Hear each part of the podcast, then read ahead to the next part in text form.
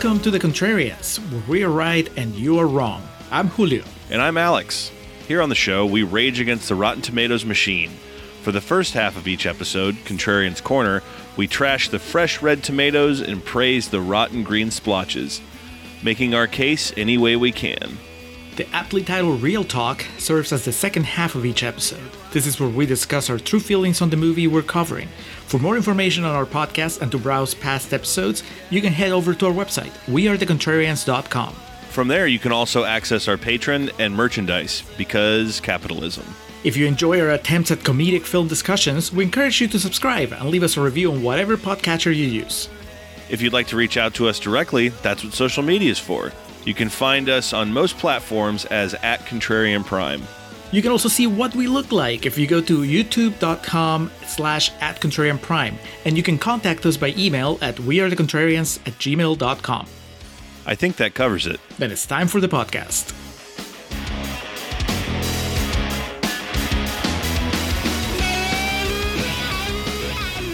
And we are recording for Contrarian's Corner for The Neon Demon.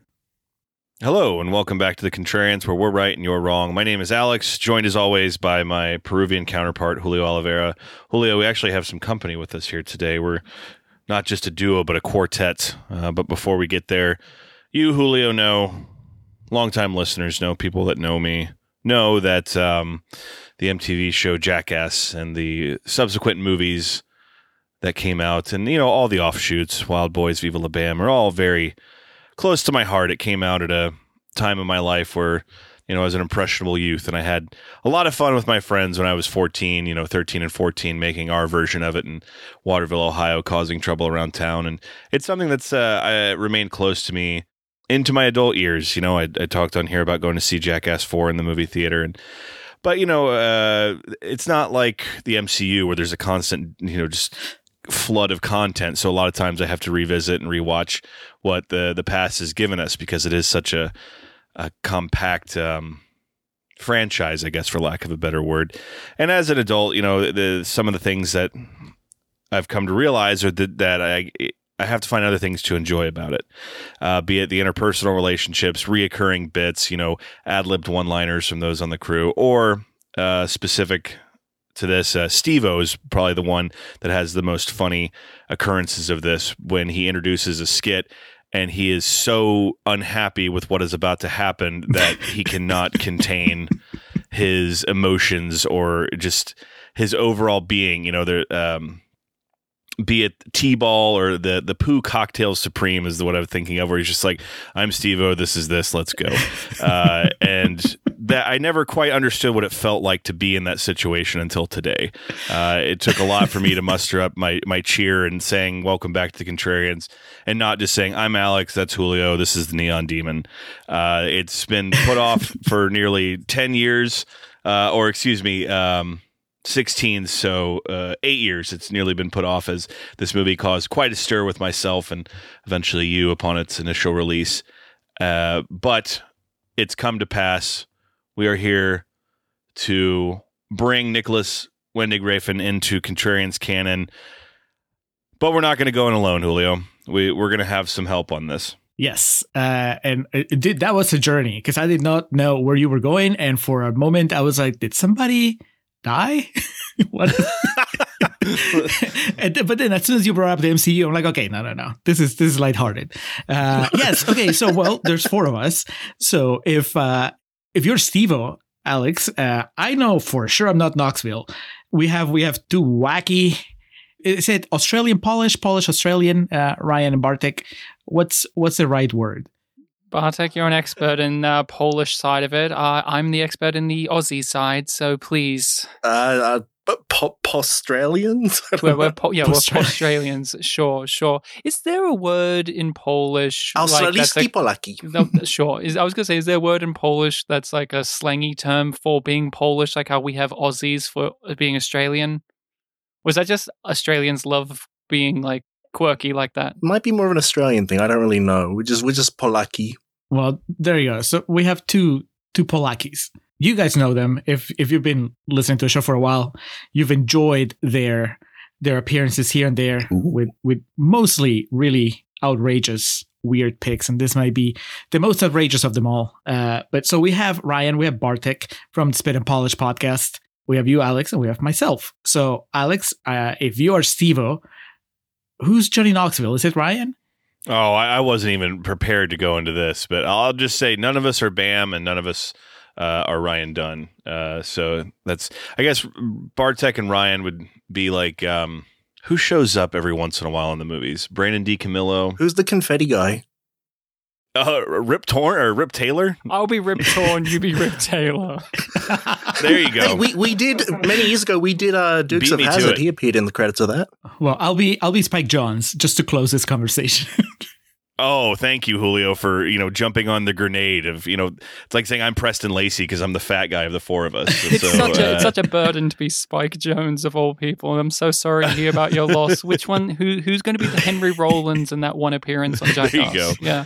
Uh, well, Nicolas Winding Refn, uh, you just have to talk to me for about five minutes to know that I am a gigantic fan of Drive, and uh, in the second half we'll get more into where this kind of falls in the uh, spiritual trilogy of uh, NWR as his watermark at the beginning of this film uh, is highlighted for us.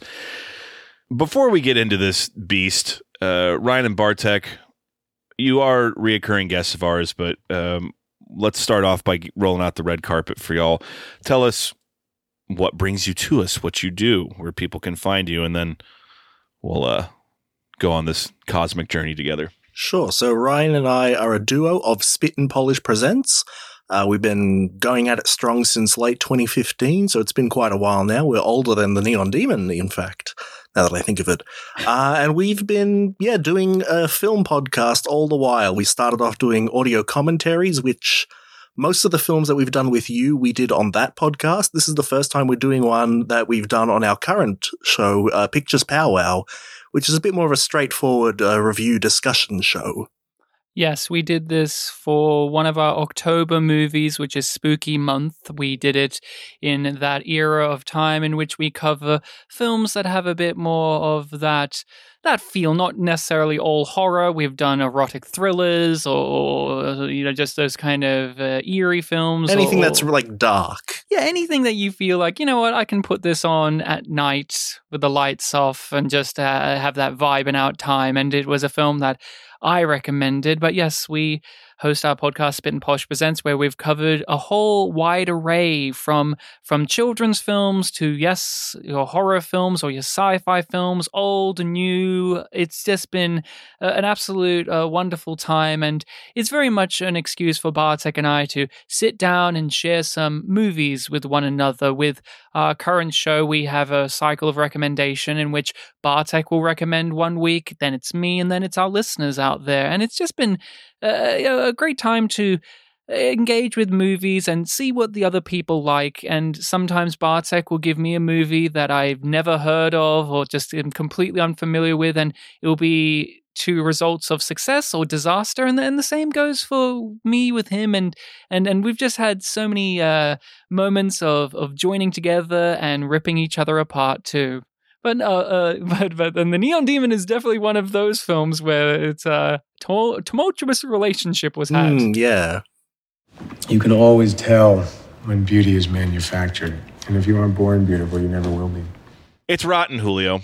That's what we've come to find. 59% just on the border, it appears, based on 261 reviews on the tomato meter and an audience score, a sad tipped over green popcorn bucket. 51% based on uh, over 5,000 reviews, ratings, as it were. What uh, what'd you pull? What were critics saying about this, Julio? All right, I got a, handful of rotten quotes, and you know, as we're talking about the the logistics of the tomato meter and how much people care or not care about it, you know that this just haunts Nicolas Winding Refn. that the neon demon Only God is- Forgives is lower. It's 41%. Yes, but I think that there is a sort of a badge of honor if your movie's that rotten.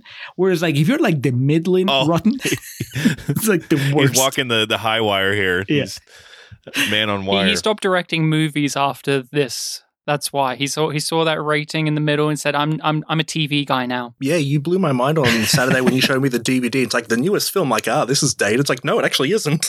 No, he hasn't made one since. well, here's some people that are to blame, I guess, for for that loss to to cinema.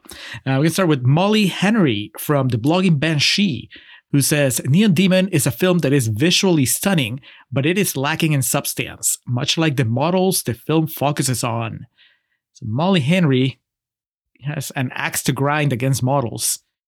Well, something to be complimentary of is uh Abby Lee is not an actress or she wasn't per se She's now. uh in the way she is now. But yeah, before it looks like she had a part in uh, Fury Road. Oh yeah, she was one of the Um, brides. Yeah, yeah. Is that the the blonde model or the blonde model? The one with the big eyes. The the blonde one. Point being she was like a, a legitimate model uh and I was I was fairly impressed with her performance in this. There wasn't a lack of substance here, I wouldn't say that.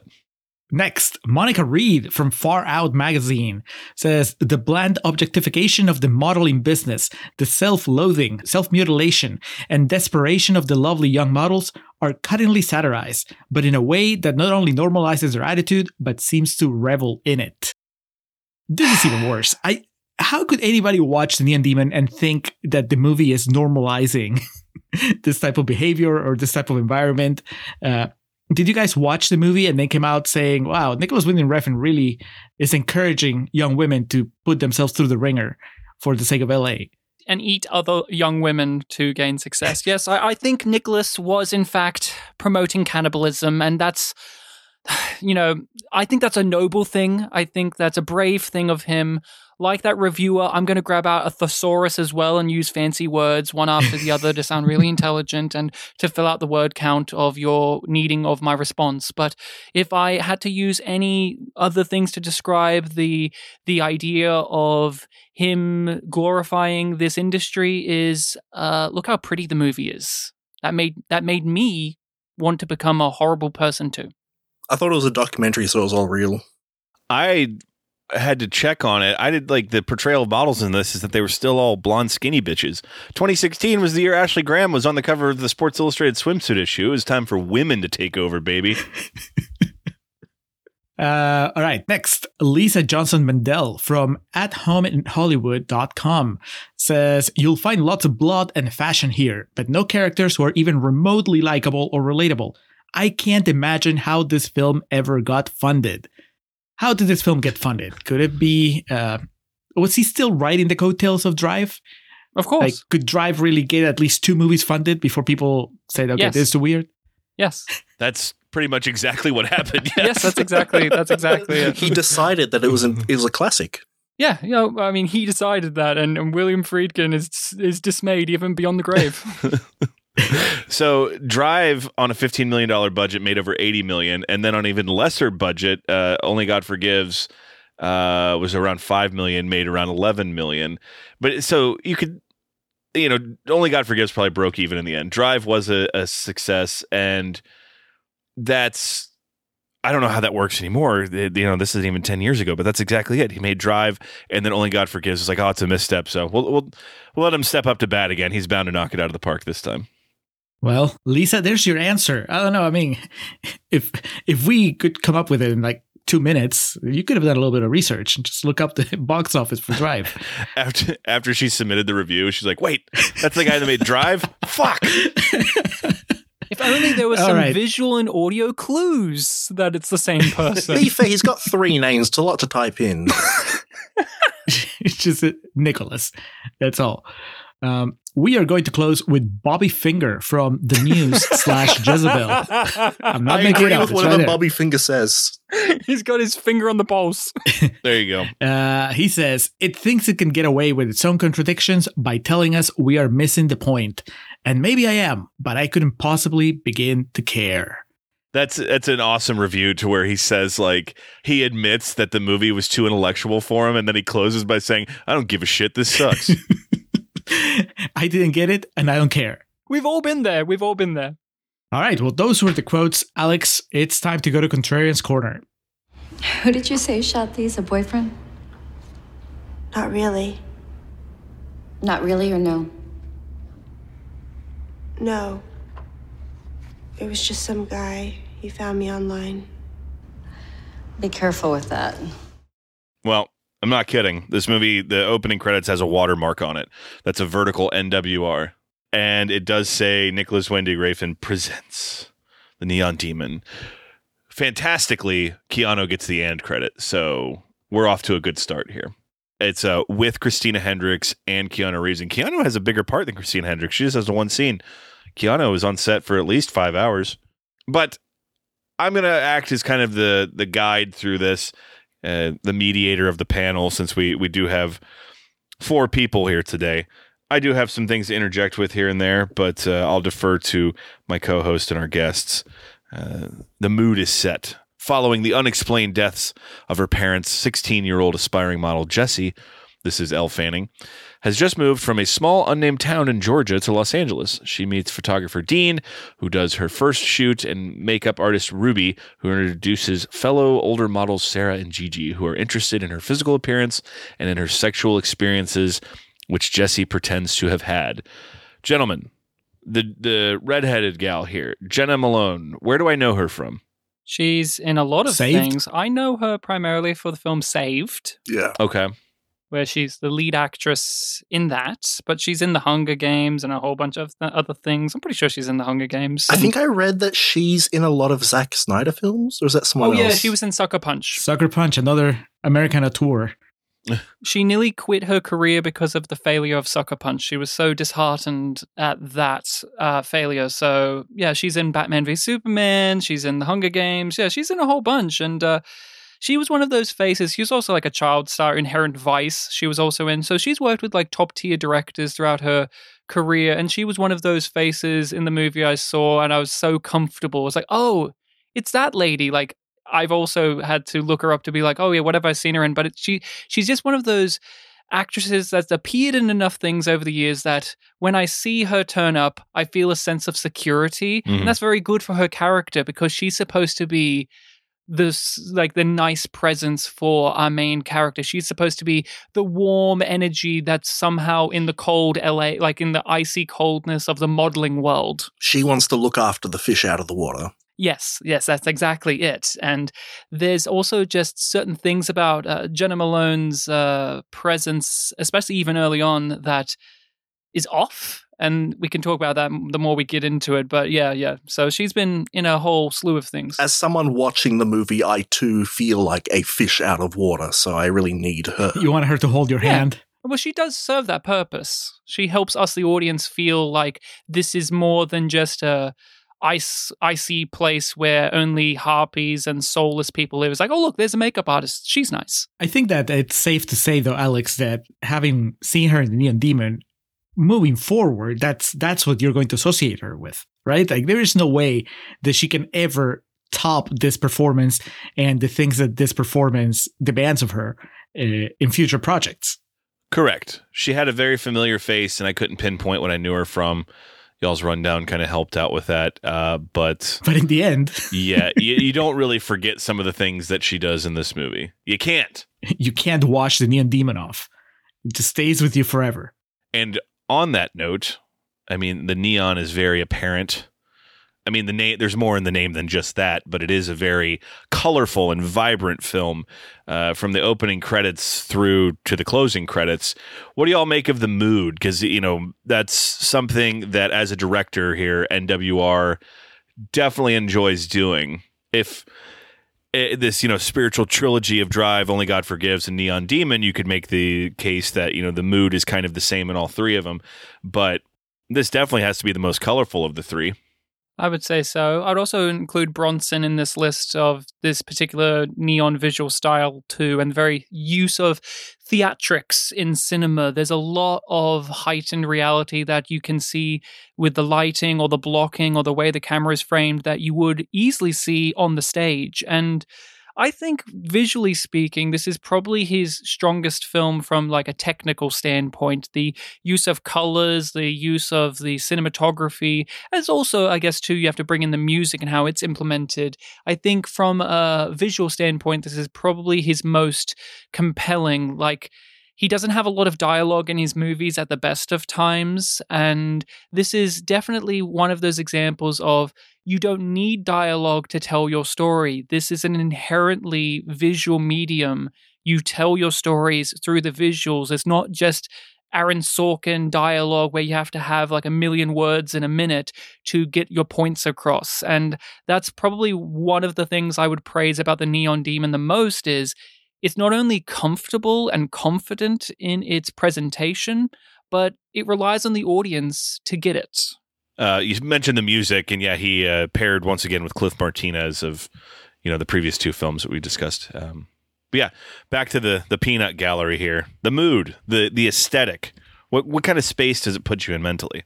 Was this a exclusive his exclusive depiction of LA? Because I don't remember if Drive and Only God Forgives take place in LA. Drive well. is in LA. Okay, and Only God Forgives. Well, no, Only God Forgives is in Bangkok. Well, I didn't know if it had like connections to LA to where you could like is this his LA trilogy? Like I know Bronson isn't in LA at all, but uh because I, I, I get the feeling having only seen the movies once that uh it kind of evolved. I don't know if it's just that uh NWR has become more more critical of LA as he's made more movies, as he's become more entrenched in the in the business, uh, or if it's something that was planned from the beginning, right? That that with each movie that he makes, his depiction of of LA is going to be more superficial, more shallow, uh, you know, just exposing what that city uh, represents for so many people. Because he nails it in this one. It's like I said, it looks great, but it's also just everybody talks like in monotones and and they look dead behind the eyes. And it's it kind of jolts you whenever somebody has a seems to have like a, a real emotion. And it's I, I, feel like watching this it felt like this was the culmination of this is where where he'd been aiming uh, to get from the beginning right since he started with drive drive is a more conventional story but uh, and then by the time that you get to the neon demon it's the plot is secondary it's just more about how we're going to show this city that uh, he seems to have a very uh, complicated relationship with. You know, I, I would say love hate relationship, uh, which seems to be represented also by how his movies are received.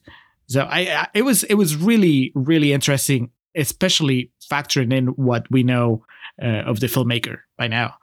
What about you, Bartek? What does this put you in in in for like in terms of mood and, and tone i mean recently just outside of of what we've been doing on the podcast you've been on a bit of a spree of watching movies a bit like that you you watch some david lynch stuff just in your spare time and now here you are again with a, a movie maker who is very much putting emphasis not necessarily on the conventional three act structure plot stuff but more on what they can uh, bathe you in in terms of mood and tone and emotions?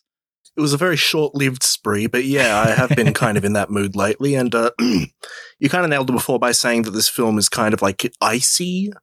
Is it does feel very cold, and even Julio before mentioned that there is a bit of, uh, you know, stiff delivery from some of the characters, especially the two more experienced models, and you know that kind of puts you in a bit of an unsettling mood because, like, okay, yeah, they're saying polite things, but they're being very passive aggressive about it. And, you know, their intentions are very clear. And it really puts our character who, even the film describes, is a, pardon me, deer in the headlights. Uh, this sort of notion about them is, is very present. And it really, yeah, kind of puts you not only in her shoes, but also in like the third person perspective of what's going on there.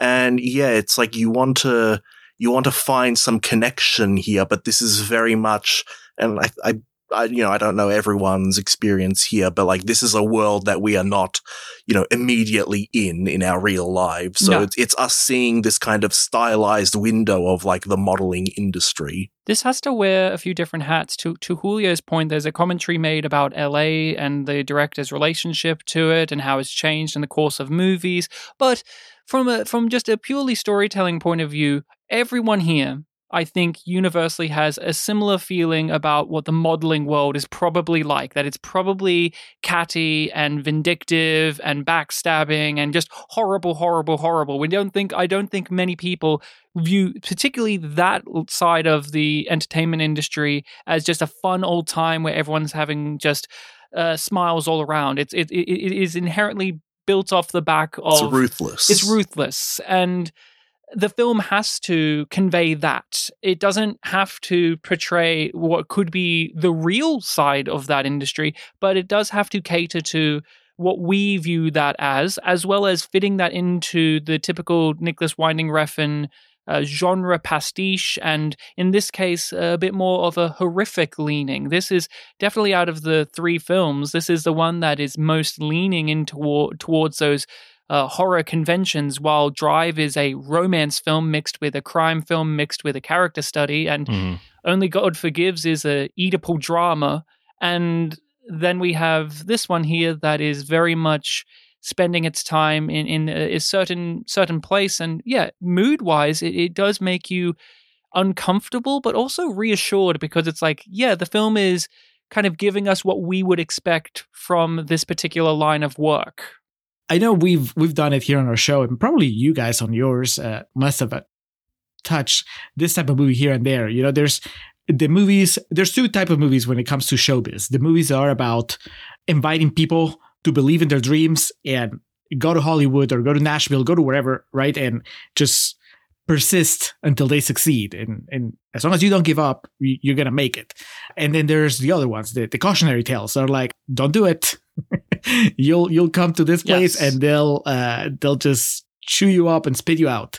So this one, obviously, very early on, you can tell that it's gonna be from that second type of, of movie, and and that's good. I mean, it's a very very economical way of setting that up. It's a modeling world. It it has all the horror conventions uh, uh, as far as like the aesthetics, and and it has, I think. Uh, Perhaps one of the most important things is it has at its center uh, an actress that makes you care, that that makes you worry, right? That You you need somebody that uh, in a horror movie, I think you need somebody that you are constantly worrying about them being in danger. And Elle Fanning has that that innocence that it is exactly what you need for this type of story, where she's just walking to the the, the lion's den, so to speak.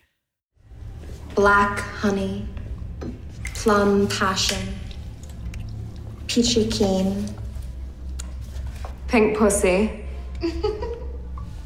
What about you, Sarah? What would your lipstick be called? Fuck off. Act.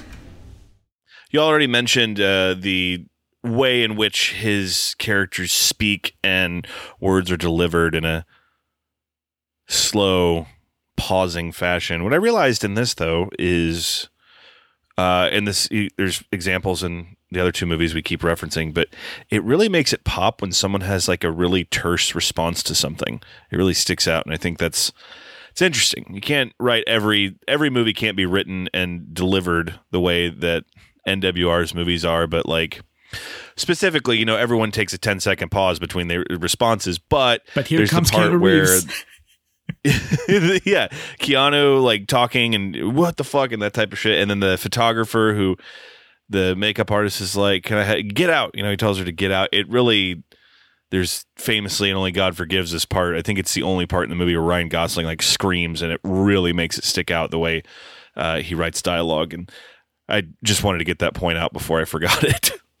Oh, but to to carry on to that point, what I think, and it's very deliberate in this movie. I don't think the the pausing between dia- like saying the dialogue and all of that is just the, the the director using what he likes best. I think there is an unsettling quality to it, and it does not just carry through dialogue, but physical reactions, especially Jena Malone's character. If you examine her, if you look at her through a microscope, if you just zone in, the way she responds physically is delayed in a way that makes you just tingle in the back of your brain. You may not even realize it, but there's just this building tension as the movie keeps going that the, the, that this whatever she is is an act in some way and it's just the little acting and directing choices like having the dialogue be spread out like that or just Jena Malone waves at another character but she took just a little too long for the wave to happen and it's just just all of that just keeps giving you the foundation for the terror that will eventually unfold. Yeah, and for a lot of the other characters, there is very much a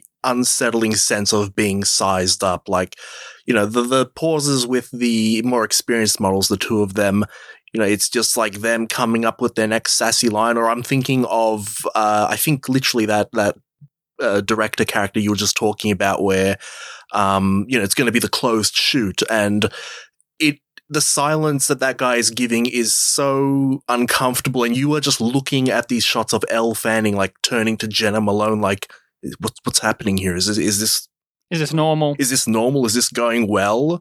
And that happens like two or three times before the guy finally says, "Okay, let's begin." And yeah, it's just And then he says exactly what you know he's going to say. yeah, Take off your clothes. Yeah. Bit skeevy. Uh, Jesse is signed by Roberta Hoffman. This is uh, Christina Hendricks' one and only scene in the movie. The owner of a modeling agency who tells her to pretend that she is 19 and refers to her and refers her to a test shoot with notable photographer Jack McCarthy. That's who we were just uh, discussing. The shoot is successful, and Gigi and Sarah envy Jesse's youth. Jesse goes to a casting call for fashion designer Robert Sarno. We'll get back to him in just a moment where Sarah is also present. Sarno pays no attention to Sarah, but is entranced by Jesse's beauty. Distraught, Sarah asks her how it feels uh, to be the one everyone admires. Jesse admits it's everything, and Sarah lunges towards her, cutting Jesse's hand on glass. Sarah sucks the blood from Jesse's hand, and Jesse rushes back to her motel and faints, hallucinating as she is seeing abstract imagery. Couple things to break down here. One, this motel, the dude running the premises is Neo. He is the one. It's Keanu Reeves. Yeah, Johnny Mnemonic. Yeah. And honestly, I texted Julio about this. For as small of a role as it is, it's kind of singular. Keanu is usually the badass, or he has made comedies, so we can't say that he's not like he hasn't been a goof. But he's usually not like a dirtbag like he is in this movie. And No, you know, I loved it for him. I, I wish he would do more things like this. In fact, I think he's transitioned to more of this type of stuff over the years. He he did the cyberpunk game where he plays a sleazy criminal dirtbag as well, for instance. excellent. Um, well, back in the day, uh, he uh, it's is it called The Gift, the Sam Raimi movie? I remember when I saw that he he has a small part there, but he's uh, I think he's Hilary Swank's abusive ex boyfriend or husband or something, and uh, he brings that kind of energy. I mean, this is in Neon Demon, it's just kicked up to eleven, but uh, uh, Keanu, because yeah, you're right, you don't see it often, or at least so far you don't see it often, right? He's he's the hero, he's Neo, John Wick, Ted, but it jolts you when you see somebody that you're used to, even uh, his his public persona, right? Like whether it's accurate or not, like his his image uh, in Hollywood in the world is that he's just this really nice guy, and so one of the only decent men in the industry. apparently, And a sad one too. That's also a part of it. He- yeah, he seems like a he has sad that interview right where he's well, that was the main. he comes across as a little melancholy. Uh, but yeah, so it has an extra punch when you see him be so despicable and just so nasty and sleazy. And uh, so I remember feeling it all the way back in the what mid '90s, whenever the gift came out, and and now here it is again. He. It's even. I mean, it's it's not just that he's lazy. It's just that he's dangerous. Uh, kind of like with the with what we were talking about the director, right? Like the movie sets him up as somebody who gives you a bad vibe and then eventually the movie follows through and shows you that he is just as bad as you feared and that's or great she i mean fears, at least, or or she, she fears, fears, because right. it plays with if that was real or not, which is interesting. But to even give Keanu some credit, he's kind of like what Brendan Fraser was at the beginning of his career, where we maybe forget that there was a serious dramatic actor there, not the action star or the comedy star or whatever the case may be. I mean, he did um, what was that River Phoenix movie? Was it My Private Idaho?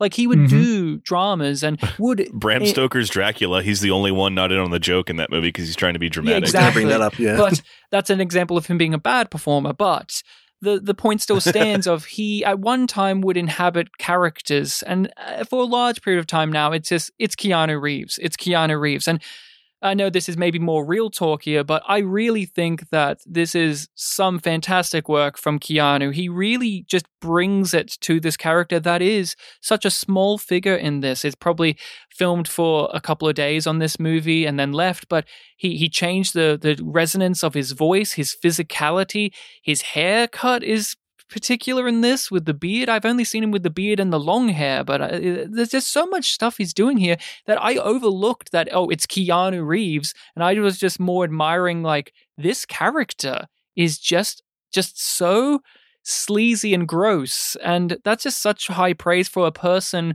who has entered, I guess, like that Nicolas Cage realm of meme status, or we just look at their characters they play as just them at this point. Like Keanu Reeves is Ted, and and so on. And I just really thought he brought so much to a role that probably didn't require him to stretch his acting muscles. And this was also in a period of time where he was trying out weird weird roles. They didn't work, but like he did Knock Knock with Eli Roth, for example. Like he was trying to do just weird things here and there to, I guess, stretch that persona out into something different, which is commendable. And it really stands out in this film in particular because, you know, we, we've talked about how the big point of this film and probably the main thing we'll talk about, you know, in the future, thinking back on it is like, oh, it's that satire of the modeling industry, you know, all the, the cattiness, the ruthlessness, the this, this, that, this and that.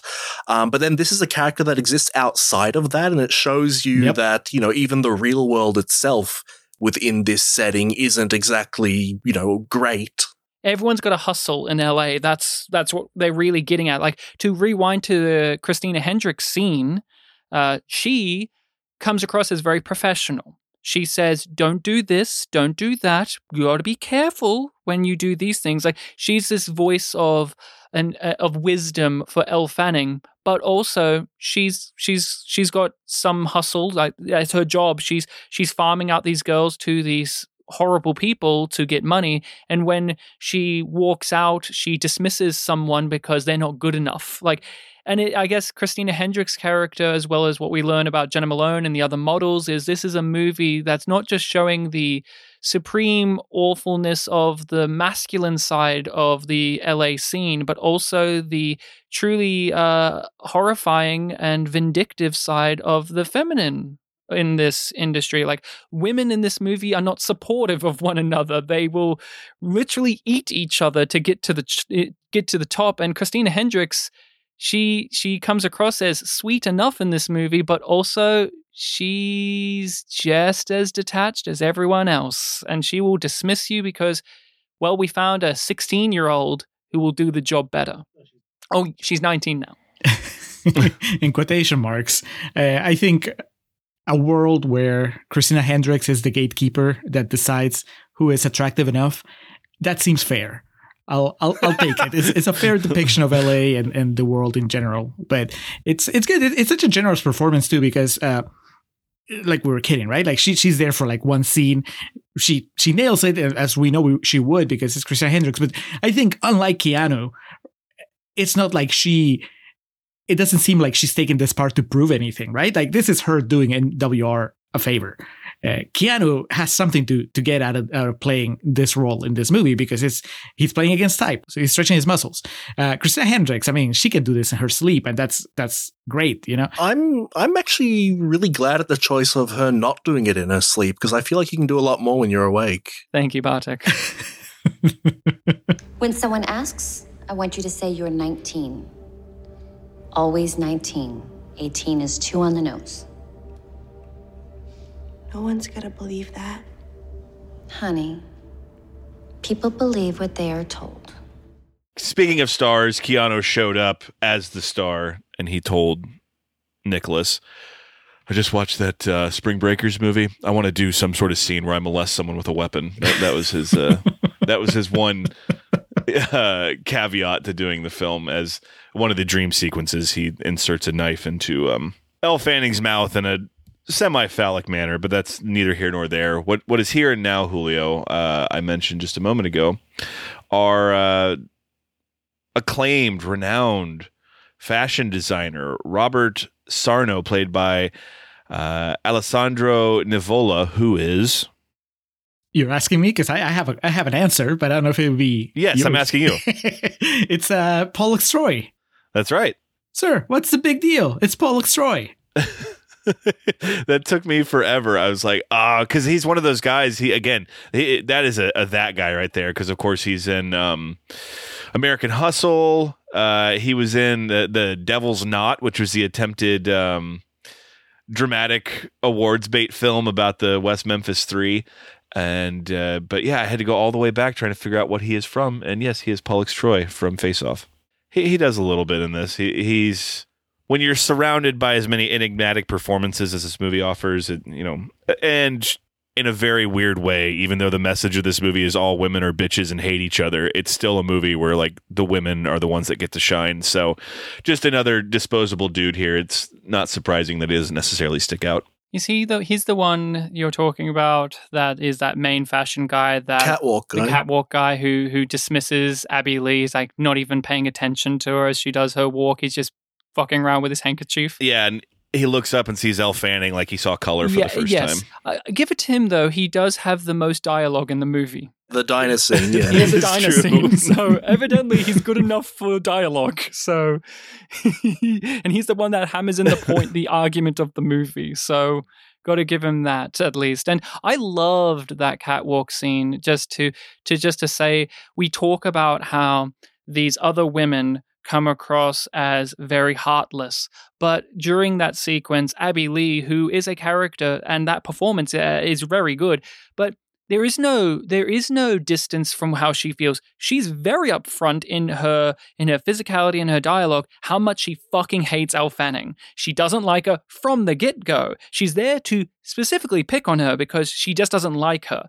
But during this Mhm. during this catwalk scene, she she you get a new side of this character where you almost feel sorry for her that she although she comes across like she's above it all she's just meat as well that's being picked by these faceless people these people who during the scene you have a person who's talking the entire time. You don't even see her face you just see the back of her head. And and it's just again like i i think like that scene is very important because yeah you get the horror of it later where she abbey lee cuts elle fanning's hand and drinks the blood from her hand like she's some kind of The vampiric Give su- me the youth. yeah some, some vampiric succubus. But this is the only time in the movie where that character shows genuine vulnerability and gives you the the needed insight that even these so-called two-dimensional people do have a third dimension and it's a really sincerely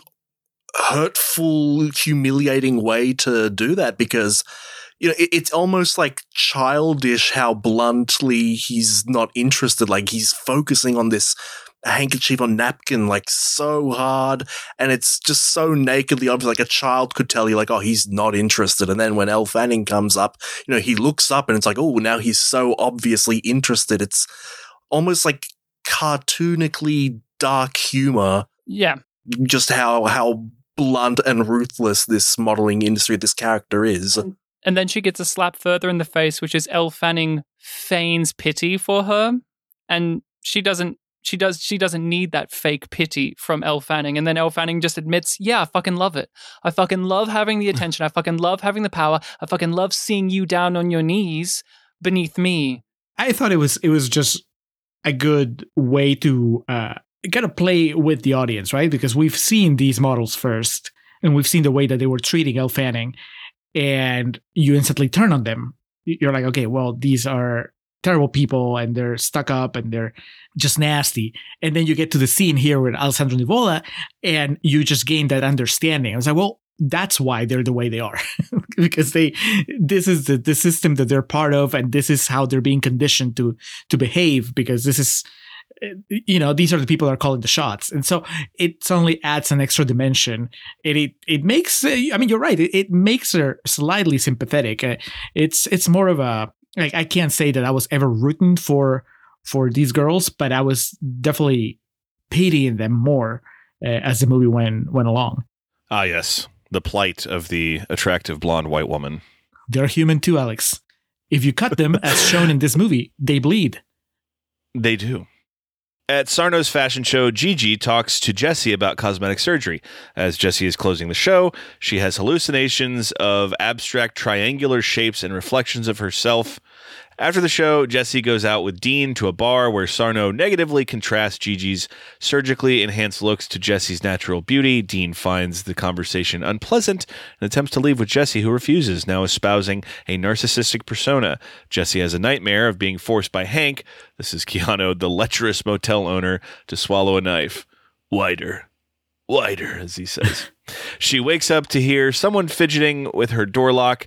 She engages the deadbolt and hears the intruder break into the next room, assaulting the 13 year old female occupant inside. Terrified, she calls Ruby, who invites Jesse to her home. Ruby makes sexual advances towards Jesse, who immediately rejects them. Jesse reveals to Ruby that she is a virgin, whereupon Ruby goes to her second job as a cosmetologist at a morgue and pleasures herself with the female corpse. Gentlemen, uh, That was a lot of plot right there. He blasted through so much plot right there. But yes, a lot happens in the movie up to a certain point. We didn't even talk about the big He cat. just wanted to get to that that morgue scene. well, the first paragraph was stuff we already talked about with the diner scene and Well, everything. Bartek wants to talk about Um, the big cat that enters Elle Fanning's room, and Keanu has Yes. to get it out with a big That's bat. way back in like the first is, 20 minutes. is that a, a, a panther, a puma? Did, it was a puma, right? I would have to take your word for it. We don't have pumas. I pumas. think it was a puma. I wrote Big I, Kitty. d- I just, I always think of Principal Skinner. Who would hurt a poor defenseless puma? That's the way he pronounces it. Always tickles me. So, Bartek, what do you have to say about the puma? What, what's it doing in there? Were, were you hoping Keanu would fight it? would you hope that Skinny Pete from Breaking Bad would hit it with the bat? I haven't seen Breaking Bad. I don't know. um, no, I, I don't really have too much to say about it. It's just that we haven't talked about it. oh man, I was hoping you had a an interpretation because my note is literally I may not fully get the big kitty symbolism, but I appreciate it. And I, Well- I was I was like, there's gonna be four of us. Surely at least one of us has has a read. My interpretation is it's her. Like that's her. Like she comes into this room and there's this monstrous version of herself waiting for her in there because eventually as Alex went through, she has this very hypnotic sequence with with these images and she looks in the mirror and kisses herself and that is a, a visual representation of her giving in to uh, the persona that's required of her. It's her selling her soul in a way that's her becoming the neon demon in the title. And from that point on, she is trying to emulate what all of those other women are, whilst also thinking that she's above them. And you have that dichotomy. And I think that that big cat thing is kind of a, a warning sign of things to come, just like how the other women are also warning signs of what she could become as well. Because you may not feel sympathy for them, but you do feel something about them. And a part of it is, oh no, if our lead character stays in this industry, she will most likely just go through the same cycle they have gone through. there is a really big mystery also, you know, at the end of the film of like, you know, how innocent was Elle Fanning from the very beginning? Like, was there a, like, nasty narcissism there from the beginning? Or did she genuinely transform through her experiences here in LA? And you can then, you know, assign that same sort of mystery to whatever that big cat was, where, you know, was that a metaphor for her or was that a, you know, bizarre thing that can just happen in LA to make it just that tiny bit more dangerous. and a bit more foreign to her because she's she's a fish out of water as stated and there was a scene too that uh, that was really key to the character which is her conversation with the the photographer boyfriend in which she mentions that she had this connection to the moon that she would look up at the moon and call out to it and it's it's basically her saying like I've always thought of myself as very important And that is an actual quote from Nicolas Winding Refn. Yes. that, that, that is something he said of himself. I can't sing, I can't dance, I can't write. no real talent.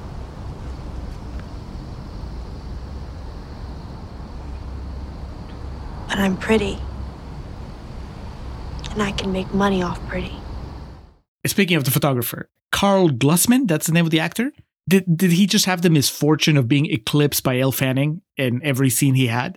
And that's why even though he does a great job, he is just not as memorable as everybody else we've been talking about.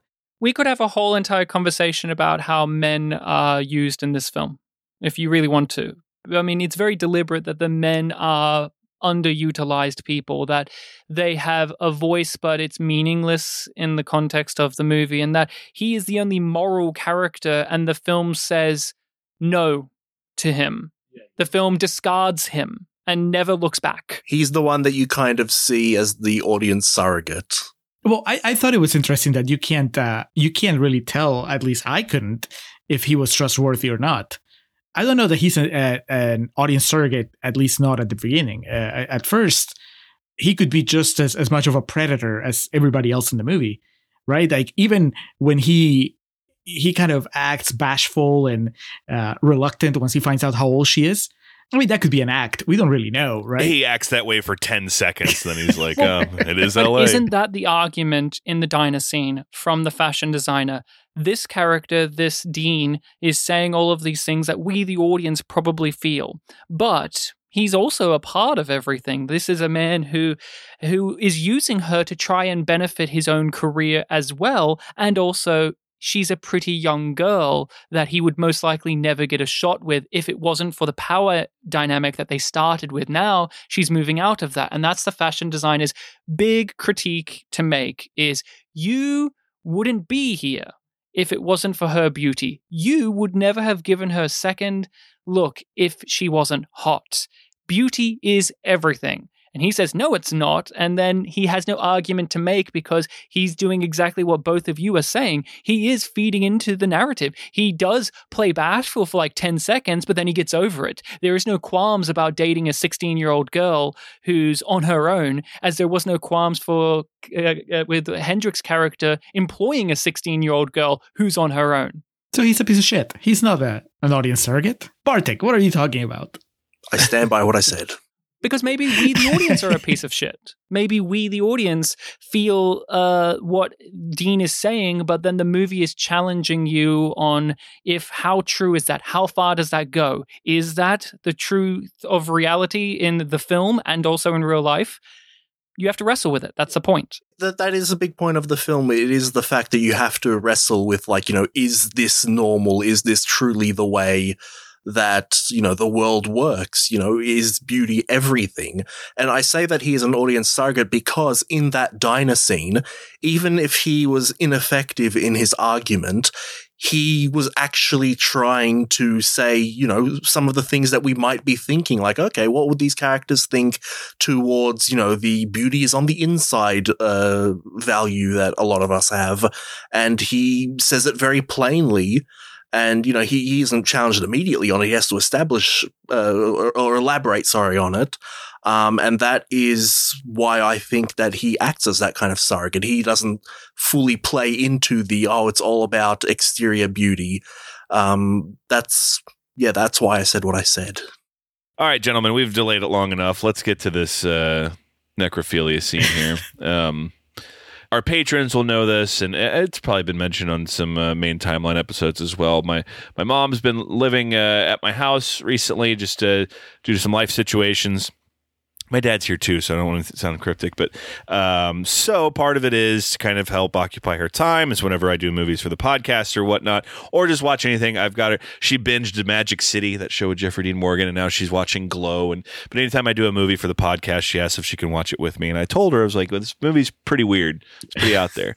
Uh, and she's like, "Yeah, I'll just be on my phone." And then, of course, this scene is when her phone's charging and she's paying the most attention to the screen and watching it and questioning what I do with my life when I go into my room and talk to my friends about movies. But uh, it's so she um, liked it then she was she to her credit, you know, in her defense and also her being a good sport, she was trying to figure out what it meant in terms of the movie.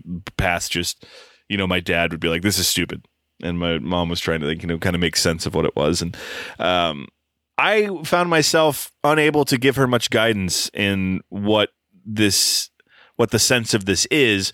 Other than my entire read on this movie was different this time around, of thinking that the three models that you know f- form themselves around Jesse uh, are witches or Yes. of some cult, and that this is some sort of ritual. That was the most sense I could make of it. So once again, I throw it to the room for interpretations. that's always been my read as well that there's a very much a, a, witchy pagan or occult type uh, feel to those characters and that's definitely emphasized with the triangle images during jesse's transformation during that uh, fashion show and with the necrophilia scene i don't know what the read on it is because i when I watched the movie, I was like, I've got to read the trivia on this.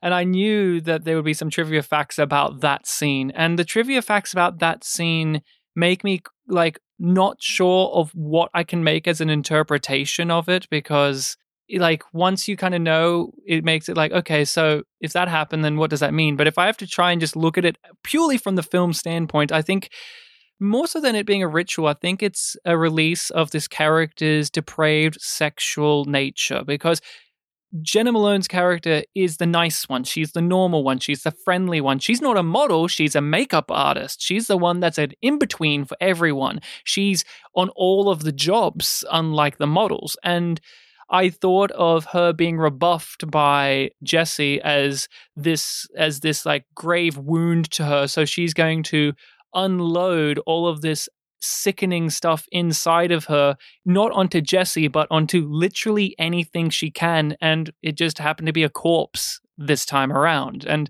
that's my gut feel read on just looking at through the prism of the movie, not any of the external factors that went into making the movie. What about you, Bartek? I mean, this is like one of the most like fucked up scenes we've had to watch on our podcast as well like in terms of like we haven't had many corpse fucking scenes. And this is one where it's like it doesn't cut away. It's not like oh it's implied. We watch it. No yeah it, it's clearly you know she has been scorned um, and she is still not over it. She's still thinking about uh, the Elle Fanning character um, and she turns to the body that she has access to and thinks about her while doing things to the body. Yeah, I think it's a bit of a projection of what she would want to do with Jesse. Julio, I mean, you love this scene. You always talk about this scene. You always say, oh, when Jena Malone fucked a corpse, that was when the movie really peaked. that's really that's he does send me gifs from this scene just too often. Like we won't even be. We'll be like, hey, who's editing this? And he'll just send me a gif from him. Like, all right, man. because it. you can interpret it so many ways. It's just like a multi-purpose meme. Um, see, I like the idea. It, I think that yeah, there's there's something to the idea of of uh, them being witches and there being some sort of uh, not even supernatural, but just this, this cult, right, going on in the in the story. And I, I think that's valid. I, I, personally like it more if it's just a, a more grounded, straightforward interpretation, which is that kind of like what Bartek was saying, right? Like she was horny, and and then she the this system that they're part of, this city has corrupted their lives, their sexuality, their desires so much that at this point it's just you you just grab for release wherever you can get it you know? And and i can't tell you at this point if we're watching jena malone break at this point in the movie or if we're just seeing what she always was. And it was just that she's been pretending through most of the movie that she was the the sensible one. Or if it was just the only she was just out of that group she was the only one that had enough social graces to where you couldn't tell uh, that that she was just as damaged and as disturbed as everybody else. Uh, but whatever the case in this scene you just she just completely uh, disconnects from what we perceive as normal. And it, i mean it's it's memorable. I think that it, it definitely it's a good transition to what's going to happen in the last 10 minutes 15 minutes of the movie. It's like you need this. This is just uh, nwr just kicking the door open and going like all right all bets are off.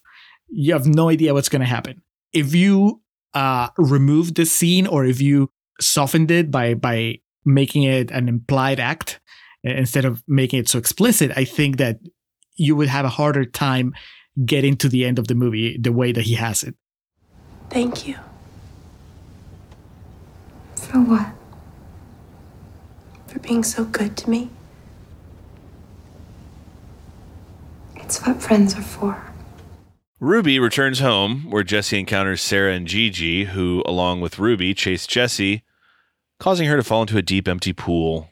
Uh, this states it as though it happens in the movie. When, when it doesn't, it's you kind of have to piece it together for yourself here. But the women butcher Jesse with knives and consume parts of her body before bathing in her blood. I mean, we see the the bathing, but uh, Ruby is revealed to have occult tattoos.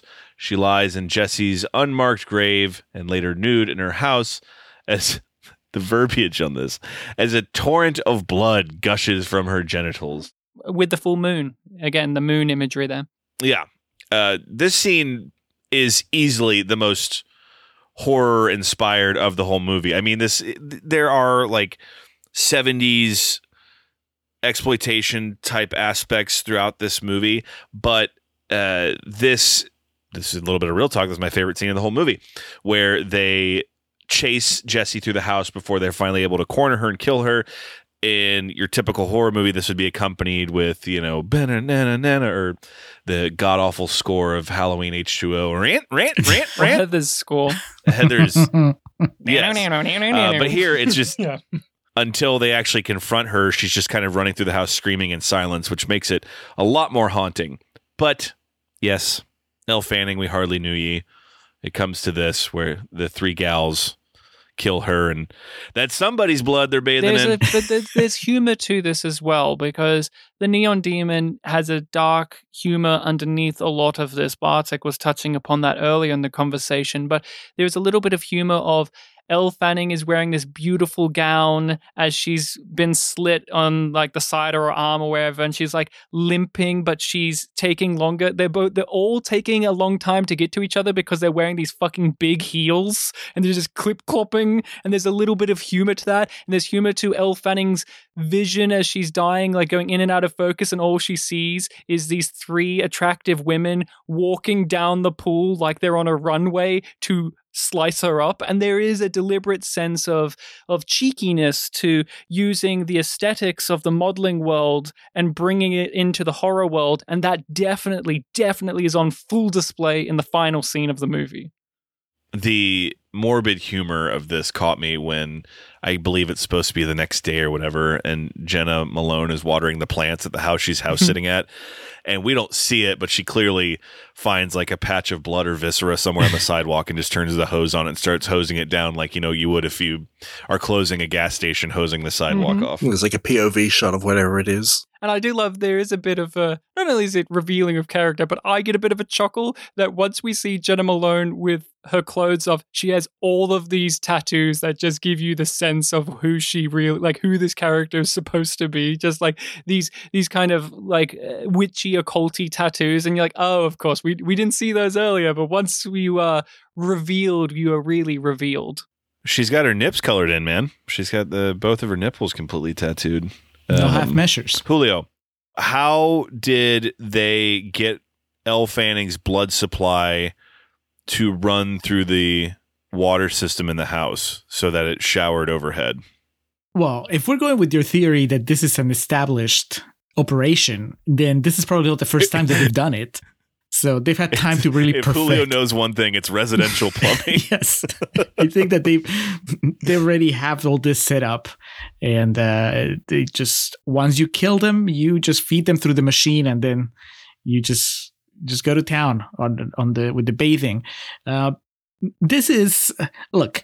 We can theorize about what exactly means, what really happened, what happened in a character's mind, and what exactly we are not seeing. You know what's happening off off screen. But I think that the one thing that is very clear that this is kind of undeniable is that Nicolas Winding Refn had, for all the symbolism that is uh, that he puts in this movie and his other movies, you know, this is this is not subtle by the time that you get to the end, and it shouldn't, right? Because it's meant to be a warning. If if, if this movie is a warning uh, regarding LA, regarding the industry, then it can't really afford to be uh, very vague or ambiguous about what it's saying.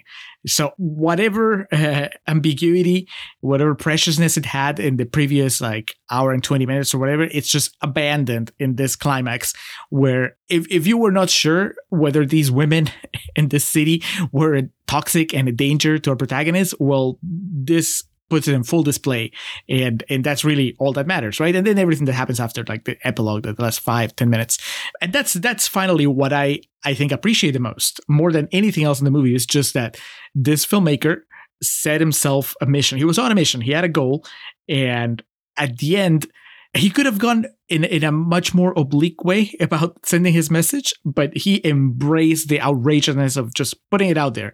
La is bad for you Yes. the modeling industry is bad for you. Show business is bad for you. Run away or you're going to get eaten.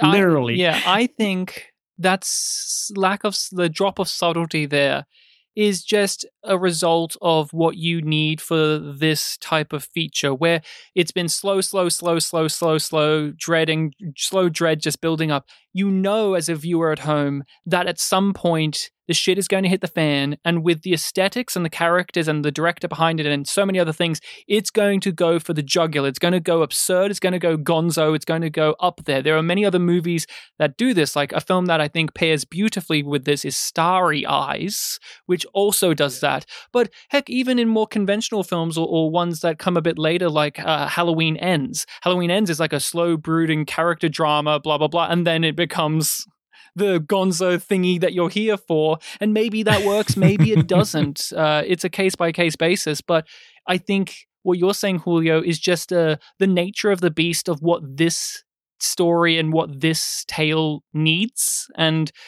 we can talk in real talk if if it goes too far or too little with the subtlety at the end or if it even matters but i think it's all key to like that is just how these things often play out and for average viewer at home they're like i want the the the gonzo violence that I know this director for. Like I want the head stomping scene from Drive. Damn it, where's that? He says violence, motherfuckers. Yeah, instead of saying cut or action, he says violence, motherfuckers. That's this director. So I want that shit in the movie, and you get it in spades. And so you get like them bathing in blood, and it's like, yeah, how does it work logistically? Who cares?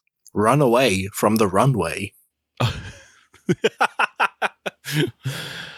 The next day, Sarah and Gigi attend one of Jack's shoots with another model named Annie. Jack is suddenly enthralled by Sarah and fires Annie. In the midst of the shoot, Gigi runs off set, suddenly ill. Sarah watches Gigi vomit up one of Jesse's eyeballs.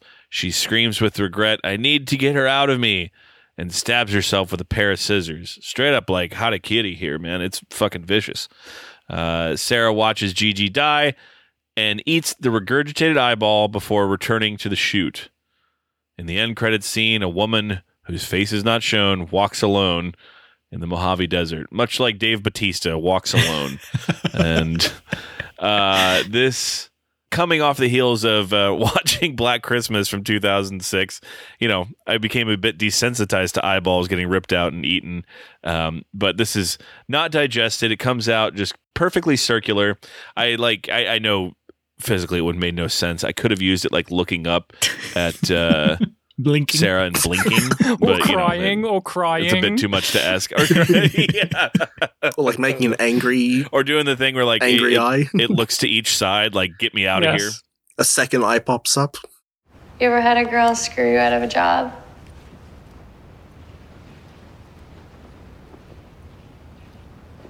Yes. So what'd you do about it?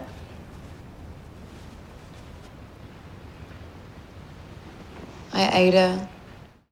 Well, you know who feels more guilt than any character in this movie is me for pretending like this movie is anything above awful for the past hour and 20 and minutes. he's really been So, doing good at that. uh, he's it- really tried. It seems like we're going to have a, a spirited and fun discussion and real talk. So, gentlemen, let's move it along to real talk. Let's do that.